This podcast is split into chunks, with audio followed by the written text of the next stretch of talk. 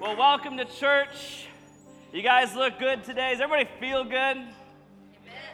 Everybody feel good? You should feel good after that worship.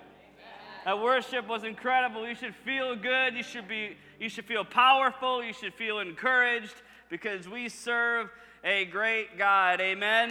Amen. Amen. I am so excited uh, to speak today. God really put a word in my heart this morning for all of us, and it's a word of provision. Come on, how many of you want some provision in your life? Can I get an amen? amen? That word provision means this that which is provided or prepared, that which is brought together, arranged in advance. Measures taken beforehand in preparation. That means God already has provision lined up in your life. God is ready to provide in your life. It's already set up, it's provided and prepared. So, how many of you are ready for some provision in your life? Three of you want some provision. That's good. We're off to a really good start. Hopefully, by the end of our time, all of us would like some provision in our life. I know I would love some provision in my life. I, I, I love gifts. It was my birthday this past week, and I love, thank you, 33. Uh, me and Jesus were, you know, 33. Hopefully, it's not my last birthday, though. you know, I'm excited for heaven. I just don't want to go right now. I mean, if he chooses to go right now, I'm, I'm ready for it. But I, I'm very blessed and I love my life. And so, uh, what I realized this week, the, the older you get, the less you do on your birthday. Right? Because I can remember growing up and you get this big birthday party, you have friends coming over, and then you get into your, you know, your, your late teens, your early 20s. You, maybe, maybe not you, because you guys are all holy people, but I went out at, night on my birthday. These were my BC days. We kind of went out all night. And now in my 30s, it's like I, on, you know, on my birthday, I uh, just had sushi and took a nap. So that's what I did. And it was a great birthday, you know? So, you know, naps are few and far between nowadays. But uh, I love getting gifts, I, I love receiving gifts. And God's got a gift for you. God's got the gift of provision waiting for you. And there's some steps that I think we need to, to take and, and to think about as we receive God's provision in our life. I want to read a story found in Second Kings. And and, and, this story is, is really, really cool. I, I, really like this story. It's, a, it's about a widow uh, that needs uh, some, prov- some provision. She needs to be provided for. And, and what I love about this story in some context is that this story is smack dab in the middle between two other stories. The story before this story in the Bible, God provided for three kings. Three kings needed provision, and God provided for them. And then in the story behind this story, are you following me? We're, we're there. We're now we're at step three. The story behind this story, God provided for a very wealthy, powerful queen, this leader in her day. And this story is about God providing for a poor widow. So it doesn't matter if you're wealthy, powerful, th- three kings or a poor widow, God is still going to provide in your life. God provides for everybody, not just the wealthy, not just the powerful, not just for the saved, not just for the lost. God provides for everybody. So, some more context about the story. The current king of Israel in this story uh, is leading the nation to turn away from God. He doesn't want anybody to, to believe in God, he just wants everybody to turn away from it and worship some false idols. And this widow was one of the few left that's worshiping God in Israel, still kind of honoring the Lord. And her husband, who was a prophet, had died. And so she had some sons, and his, his, her husband left him some debt, a little bit of debt, and the creditors were coming. They, they, needed to, they needed to get this money from this widow. She didn't have anything. And in Mosaic law, if you didn't have the money when the creditors were coming, her sons were going to become slaves. They were not only going to take her husband's gone, they weren't going to, they were not only going to take her house, but they were going to take her sons away from her. And your sons in Mosaic law, your sons were your inheritance. They were going to go and take care of the family. They were going to go off and they were going to take care. So now she has no security. She's desperate. And so we pick up the story in chapter 4, and it says this. And this is the story Elisha helps a poor widow. It says, One day the widow of a member of the group of the prophets came to Elisha and cried out, My husband who served you is dead, and you know how he feared the Lord. But now a creditor has come threatening to take my two sons as slaves. And Elisha asked, What can I do to help you? Tell me, what do you have in the house? Nothing at all except a flask of olive oil, she replied. And Elisha said, Borrow as many empty jars as you can from your friends and neighbors.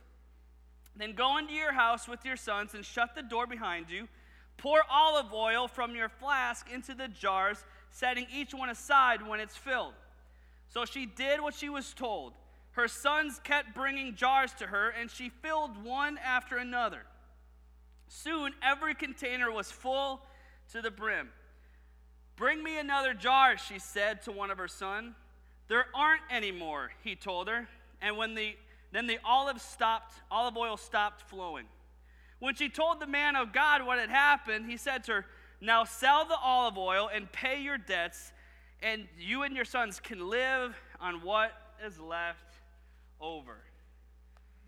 Elijah and God provided for this widow. You see, what happened in this story is that she didn't really believe in the olive oil. Right? She said to herself, She's like, I don't have anything in my house. All I have is a little jar of olive oil. She was looking at scarcity. Like, this is scarce, there's not much left. And so, what happens is when, just like in our day and age, when something is scarce, when something there's not much left, what do we do with it's not much left? We try to hold on to it. We try to reserve it. We tried to keep it. Like, this is all I got left. Like the other day, I got a five pound bag of Swedish fish.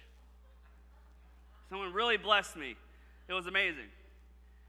And what happened was, when I got home with this big bag of Swedish fish, I'm just you know, my kids were like little velociraptors. They were coming up to me like, we need some of those. Like, give me some. And so I had a, a lot left. And so I'm just like throwing them at him. Like, yeah, I got five pounds of these. It's no big deal. But what happened last night, I opened the bag and there was not much left. So when they were asking for some, I'm like, no, daddy needs these. these are mine. I don't have much left. So, what I was doing is I was being scarce. And here's the truth we don't serve a God that wants us to be scared in scarcity. We serve a God that wants us to be powerful with provision. We don't want to be scared with scarcity. We want to be powerful with provision. This woman was scared but then she was powerful. This woman was scared. This is all I got. And then it was, look at what God did. And look what God can do for you. Because we serve a God of provision. So, how do we go from scarcity? Maybe there's something in our life that, hey, it's scarce. I'm scared. I don't know what to do. God's got to start moving.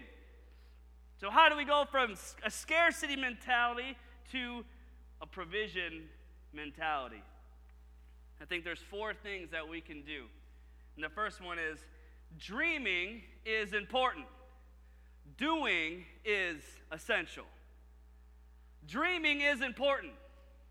But if we stop at dreaming, nothing happens because the doing is essential right? She dreamed of not having a little jar of oil. She dreamed of her sons not being taken away from her. She dreamed of not living life with scarcity. But Elisha said, Go and do this. And she had a choice to make. She could either take him at his word and start doing, or she could have just sat there and said, Why? What's the point? There's nothing left. One of my favorite shows to watch is Shark Tank. Any Shark Tank fans? It's not about a shark, it's not about sharks. It's about these five really successful business people that have turned a dream into a reality and became super successful, super, you know, rich and famous and what they're doing is they're not holding on to it themselves. That what they do is they line these sharks up, these five really successful business people up, and they have people with dreams. And they come into the shark tank and they pitch their dreams to these sharks. And what they have to do is that they decide hey, we, based on what you're trying to sell us, based on what you're trying to do, based on your product, we are going to fund you. We are going to come behind you. We are going to help you. And what happens most times than not, people will come in with a dream and they'll come in asking for some money or some provision or some advice, and they'll ask them, How did you get to where you're at? What did you do? What did you what has set you apart? And based on that argument, based on their sales, based on their hustle, based on their doing, they usually say, okay, we're going to come in and we're going to provide for you. One of the, the wealthiest shark, you know, the shark that I think uh, this shark is actually worth more money than all the other four combined, his name is Mark Cuban.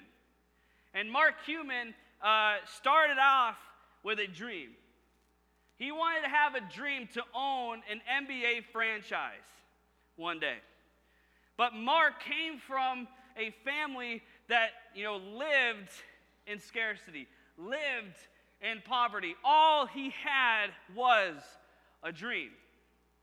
And so when he told his dad and his mom about this dream, they said, if that's your dream, you're going to have to go start working for that dream. And so all he had was garbage bags. And so what he did is he went door to door selling garbage bags. Door to door, knocking, hey, do you need a garbage bag? I know you probably have some garbage. This garbage bag is different. Well, what's different about it? And he pitched garbage bags. And about 15 years ago, Mark Cuban bought the Dallas Mavericks for $5.7 billion from selling garbage bags to now owning the Dallas Mavericks. He said, There were times when all I had to eat was ketchup and mustard sandwiches. That's tasty. ketchup and mustard, there's no meat. He said, I couldn't afford meat. I couldn't afford lettuce. I couldn't afford tomatoes. All I could afford was ketchup and mustard and bread. It's like it was essential that I went out and worked. Dreaming alone won't get the job done. You have to go out and build up some sweat equity. It's all over Scripture. It's all over Scripture. The miracle that Jesus turned water into wine, what did they have to do? They had to go and fill those barrels. It took some work. And there's a story in the Old Testament where they wanted rain. It hadn't rained for years. And they said, Go out and dig ditches. So they went out and they dug ditches. It's all over. Elijah, with the rain in the small hand, he had to run and run and run. Is there anything? Is there any sign of rain? No. Okay, go up again. Go up again. Go up again. Comes back. Is there anything yet? Yes a cloud the size of a man's hand. Okay, get ready. Go start getting the stuff ready. Go get the wagon ready. We see it all over Scripture. Sometimes we think God is slow in answering our provision. We could just be slow in moving. We could just be slow in doing. Right? We need to do she couldn't just sit there. After Elijah said, You're going to go get some jars. Because the miracle is in that small little jar of oil. You're going to have to go get some more jars. And so, what did she do? She sent her sons to go get the jars. That's awesome. I'm not, she's like, go get the jars, and then she had to pour. Maybe you're asking God to provide for your business. Pray like it depends on God, but work like it depends on you. Maybe you want to be in better physical shape. It doesn't happen with just dreaming about it. What happens is getting some accountability and joining a gym and starting to do something you didn't do before. Maybe you want to see more people at your local church. Well, it's not going to just happen by us praying and believing. It's going to happen by us going out and inviting, get us getting involved in serving. Maybe you need a better financial situation. Can I tell you something that really helps your financial situation? The art and the worship of tithing. Tithing. That is the only sure thing in Scripture that promises us that if you want to see God move in finances, you got to give back what is His first. It's tithing. I, the, this is there is no better description and what God can do when you offer what you have. She said, This is all I got. And she offers it to God and believes in a miracle.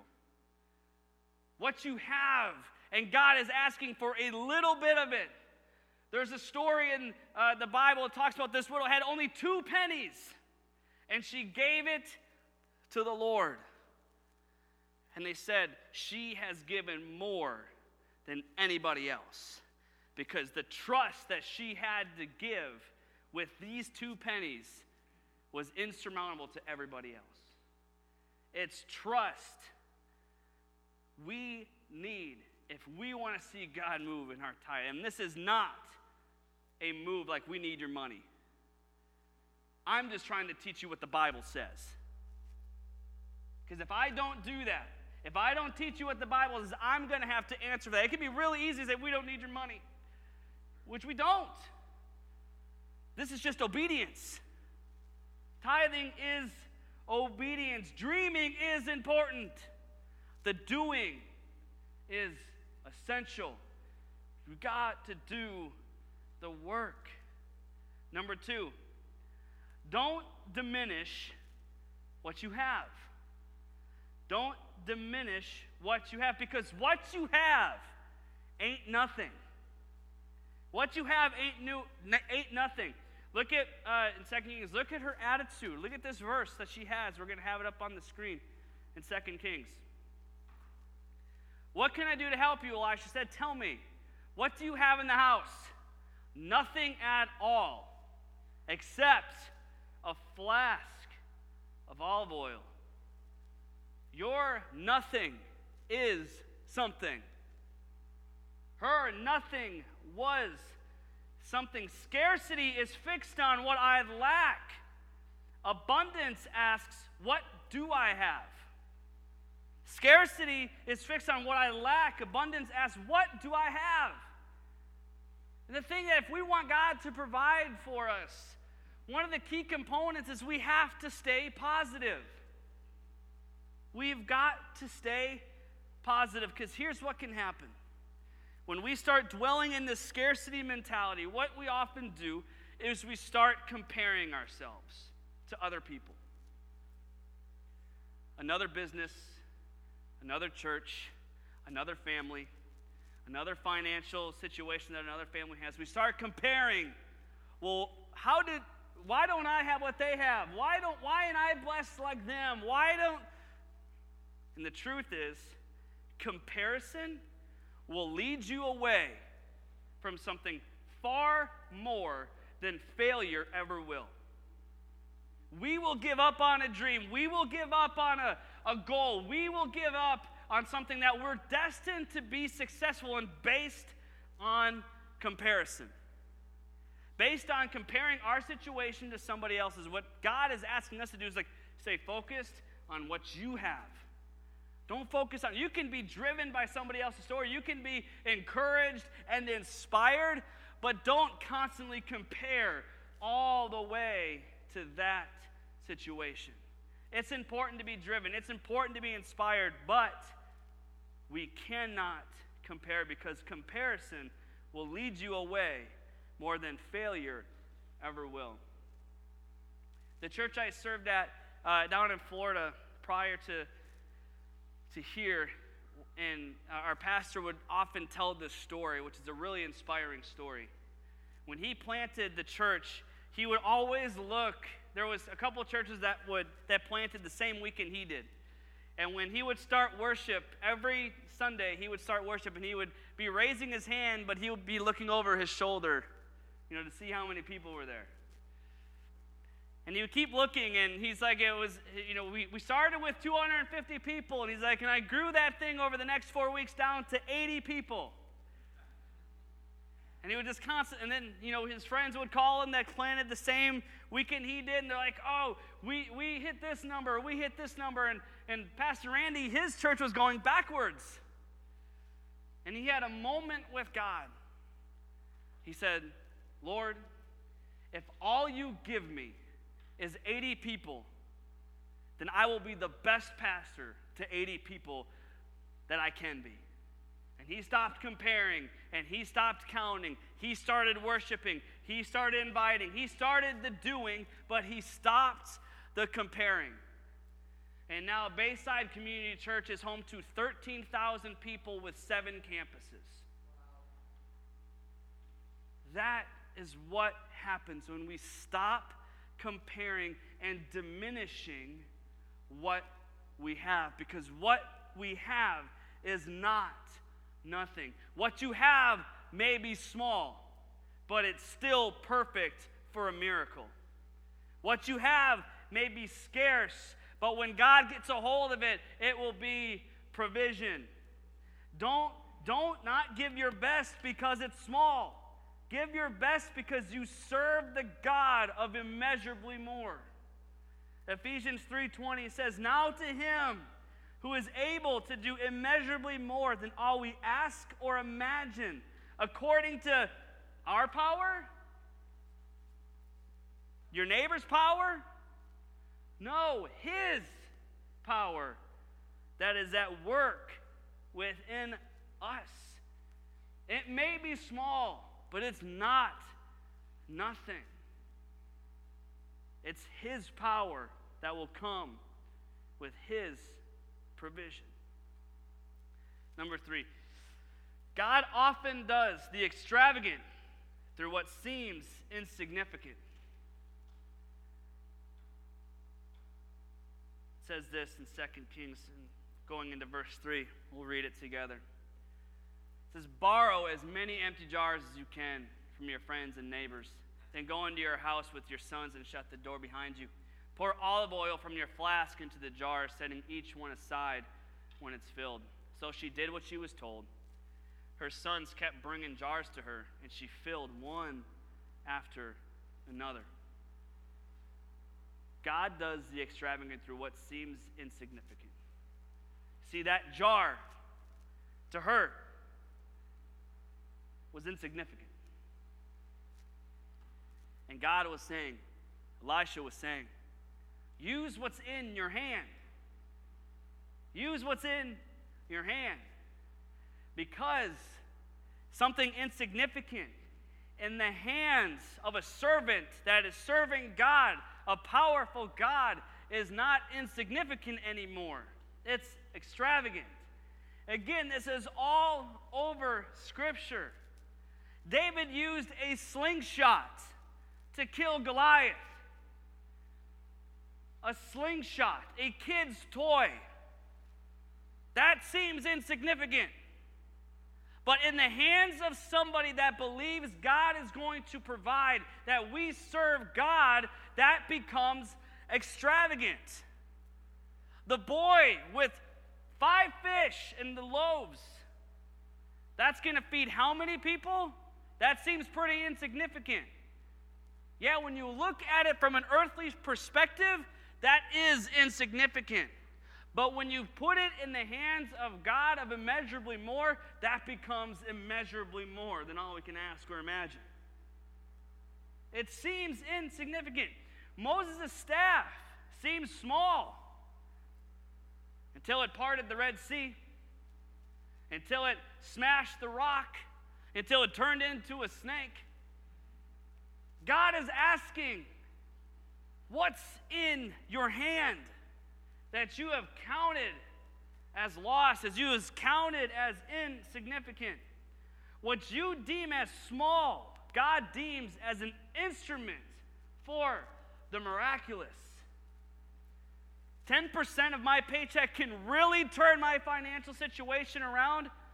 When you think about just as 10%, probably not. But when you think about it as obedience to God and He will provide for you day in and day after, and 90% of your check and your income will be blessed instead of none, of course, it's immeasurably more. Of course, it will turn around. And what will that do? Well, 10% won't do much for the church, 10% won't do much. Your 10% could lead to a better kids ministry, that we can impact more kids for the gospel. Your 10% could mean better video equipment, better sound equipment, so we can reach more lost people that will go in and reach their families for Christ. What seems small is often always going to be extravagant. You have no idea the eternal impact your giving will have until you reach eternity. Because there's going to be people in eternity coming up to thank you, and you're going to say, For what? We've never met. And they're going to say, Yeah, but your small act of tithing led me to see a message on Capital Land's website when I was in a really tough place living in Alabama. And I gave my heart to the Lord, and it's because of your giving that now I get to spend eternity with Christ. What seems small, God will do the extravagant. You're small once a month serving. Well, it's just one weekend a month. It's never small when it comes to being obedient to Christ. Your small act of inviting could be the difference between heaven and hell for somebody. When it comes to provision in the name of Jesus, nothing is small or insignificant. Nothing. And that's what Elisha was trying to say.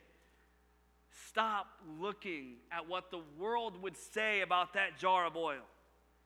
That jar of oil is going to turn your whole situation around. And lastly, and Missy and the team can come up here as we go back into worship. God's abundance often follows faith. His abundance follows our faith. When all the vessels were filled, she said to her son, Bring me another vessel. He answered, There's none left. And the oil stopped. She went and told the man of God who said, Go sell the oil to pay off your creditor with what remains, and your children can live. God's abundance follows our faith. Because here's what happens we tend to get the order backwards. God, I need more. I need more. I need more. I'm scared in scarcity. God, I need you to provide. Because we've all said this once I start getting more, then I'll start giving more. Once I start getting more time off, then I'll start serving. Once I start getting more people in my life group, then I'll start doing more. We need, in God's agenda, to start pouring. Then we receive more. It's not, God, I need more, then I'll start pouring. God is saying, Great, if you need more, start pouring. Start pouring. Because what this proves is where our trust and our dependence lies. I'm scarce. I don't have a lot more fish. So I need to hold on. I don't trust that my provider will give me more Swedish Fish. But as I started giving more, guess what happened this morning? Someone brought me more. That's a true story. I'm just not trying to stretch the truth a little bit. That's a true story. Someone gave me some more Swedish Fish this morning. It was my birthday week. I celebrate all week. It's about me. Look at the parable of the talents. God saying, serve, do something, and I'll give you more. What are you doing with what I've already given you? Most every time I've gotten spiritually stuck was because I stopped pouring and started storing in my life. I don't want I don't I don't want to read my Bible. I don't I don't want to, you know, pray for somebody. I'm just because it's I'm broken, I'm hurting. I'm I, I don't want to do that and then stuck. God, where are you? He never went anywhere. I did. This woman it's like, God, there, that's nothing. It's like, start pouring and find out how much of nothing that is. Because when it comes to me, when it comes to my provision, I need to see where your trust is. Are you trusting in yourself or are you trusting in me? Some of us are spiritually stuck, some of us are financially stuck, some of us are relationally stuck. Give your way out of it. That's what this woman did She's like, okay, if, because that could be it. Look, look at that. She had a little bit and they said, pour it out. Because all of those were empty. These sons brought all these empty jars, and she's like, okay. It's like, okay, now I need you to pour that out. She's like, this is all I have, pour it out. Well, that doesn't make any sense. I asked you for help, I asked you to provide, I asked, now you're asking me to pour it on, pour it out. See what happens. Jesus with the five fish and two loaves. Say, okay, that, that's, that's plenty, actually. We probably could go with just two fish, but that, that, that'll, that's fine. It's not the size that's insignificant, it's our faith. If you've got the faith to pour, He's got the power to do more. If you've got the faith to start taking steps to pour, He's got the power to do more. Don't store it because it goes nowhere. Goes nowhere. It's going to stay here. Because at the end of this, at the end of this life, at the end of our, our time here, what matters is what we did for eternity all of this stuff, all the toys, all of the businesses that we, it's all going to rot and rust. But eternity is going to be po- populated by what God provides for us so we can go out give. At the end of my life, and I don't know about you, this might not ring true for you, but I got the mic, so I'm going to say it. At the end of my life, I'd rather God ask me, Why did you try to do so much? Rather than Him saying, Why did you settle for so little? Why did you try to give so much? Why did you try to create so much? Why did you try to do so much? Instead of like, Jared, I, I set you up to do so much more. Why? did you settle for so little? And this woman starts pouring, and then, could you imagine what she's thinking about? When she starts pouring, and it's like, oh my gosh. She stops and looks around, and her sons are like, what in the world is happening? And she starts pouring the, she fills the first one, and then she starts pouring the second one. She's like, this, ain't, this isn't running out. There's more coming. Because what she didn't do is as she's pouring, she didn't stop and say, okay, that's enough. That'll do. She's like, no, you, we need more jars. We need to continue. I need more provision in my life. We're going to sell all this. We're going to we're going to live. You're going to stay here. I don't have to give you up anymore. And now we can we can keep pouring and keep pouring and keep pouring and keep pouring. She was living in provision. God wants you to live in his provision instead of being scared in scarcity. God, this is nothing. God's like, that can be your attitude as long as you want. Or you can say, God, this is what I have, and I don't trust anybody but you. And then watch. It starts pouring, starts pouring, starts pouring. Hold nothing back. It's not small it's extravagant. God got provision for you. Start moving. Start doing. And watch Him. Watch Him fill bottles and jars in your life so you can go out and start doing more and more, giving more, inviting more, serving more there is, we are nothing, we are more like Jesus when we start believing in his people and saying, You can be blessed. God's got a plan for you. God's got provision for you. Instead of going to people like, Why'd you? Oh, God, I just, nothing really happened. That's not God's plan. God's got provision on, your, on his way for you. You just have to open the door and start pouring. Start pouring. Nothing is insignificant. Amen. Jesus, we love you. Jesus, we love you.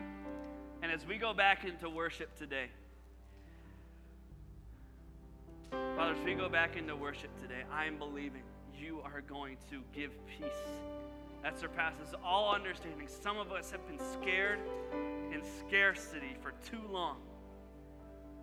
But you're going to give the peace that's powerful. You're going to give the peace that is provision.